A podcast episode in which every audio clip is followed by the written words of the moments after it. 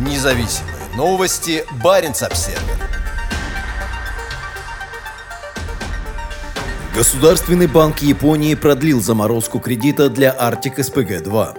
Инвестиционные планы Новотека в отношении гигантского завода по сжижению природного газа на берегу Гыданского полуострова в Сибири по-прежнему висят в воздухе. Деньги кончаются, а рабочие собирают вещи и уезжают со строительной площадки в Белокаменке под Мурманском. Как пишет Wall Street Journal, на этой неделе принадлежащий государству Японский банк для международного сотрудничества сообщил о приостановке кредитного соглашения с российским газовым проектом, подписанного в ноябре прошлого года. Японцы должны были предоставить 1,7 миллиарда из почти 20 миллиардов евро, необходимых для строительства, и отсутствие японского финансирования вызывает еще больше вопросов о дальнейшей судьбе всего проекта. Arctic SPG-2 – второй масштабный проект направлены на обеспечение Европы и Азии сжиженным природным газом, вывозимым из Сибири по Северному морскому пути. После начала России кровопролитной войны с Украиной 24 февраля Европа перестала быть рынком, где готовы покупать новый российский газ. В марте японский банк временно приостановил кредитование Arctic SPG-2. Продление приостановки – это плохая новость для Новотека, у которого еще совсем недавно тысячи рабочих были заняты на строительстве платформ для СПГ-заводов в центре центре строительства крупномасштабных морских сооружений в Белокаменке к северу от Мурманска. Предполагалось, что оттуда платформы отбуксируют к берегам Гыданского полуострова. В мае Баренц Обсервер сообщал о массовом отъезде рабочих из Белокаменки, где до недавнего времени работало около 20 тысяч вахтовиков, многие из которых приехали из других регионов страны и стран Средней Азии. Стройплощадку также покинули европейские инженеры и принцесса Анастасия, круизный паром, использовавшийся в Белокаменке в качестве плавучей гостиницы.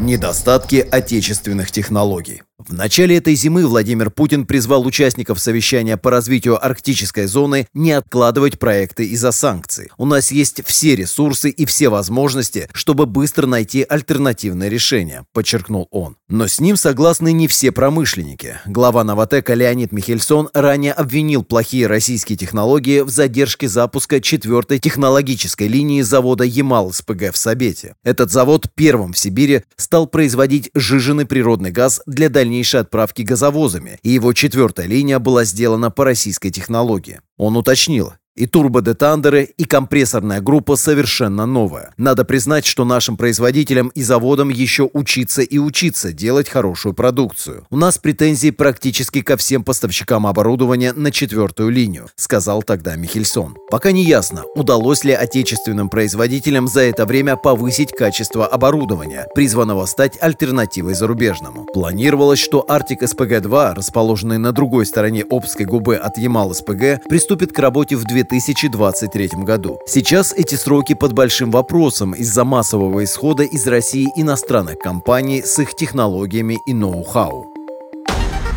Независимые новости. Барин обседный.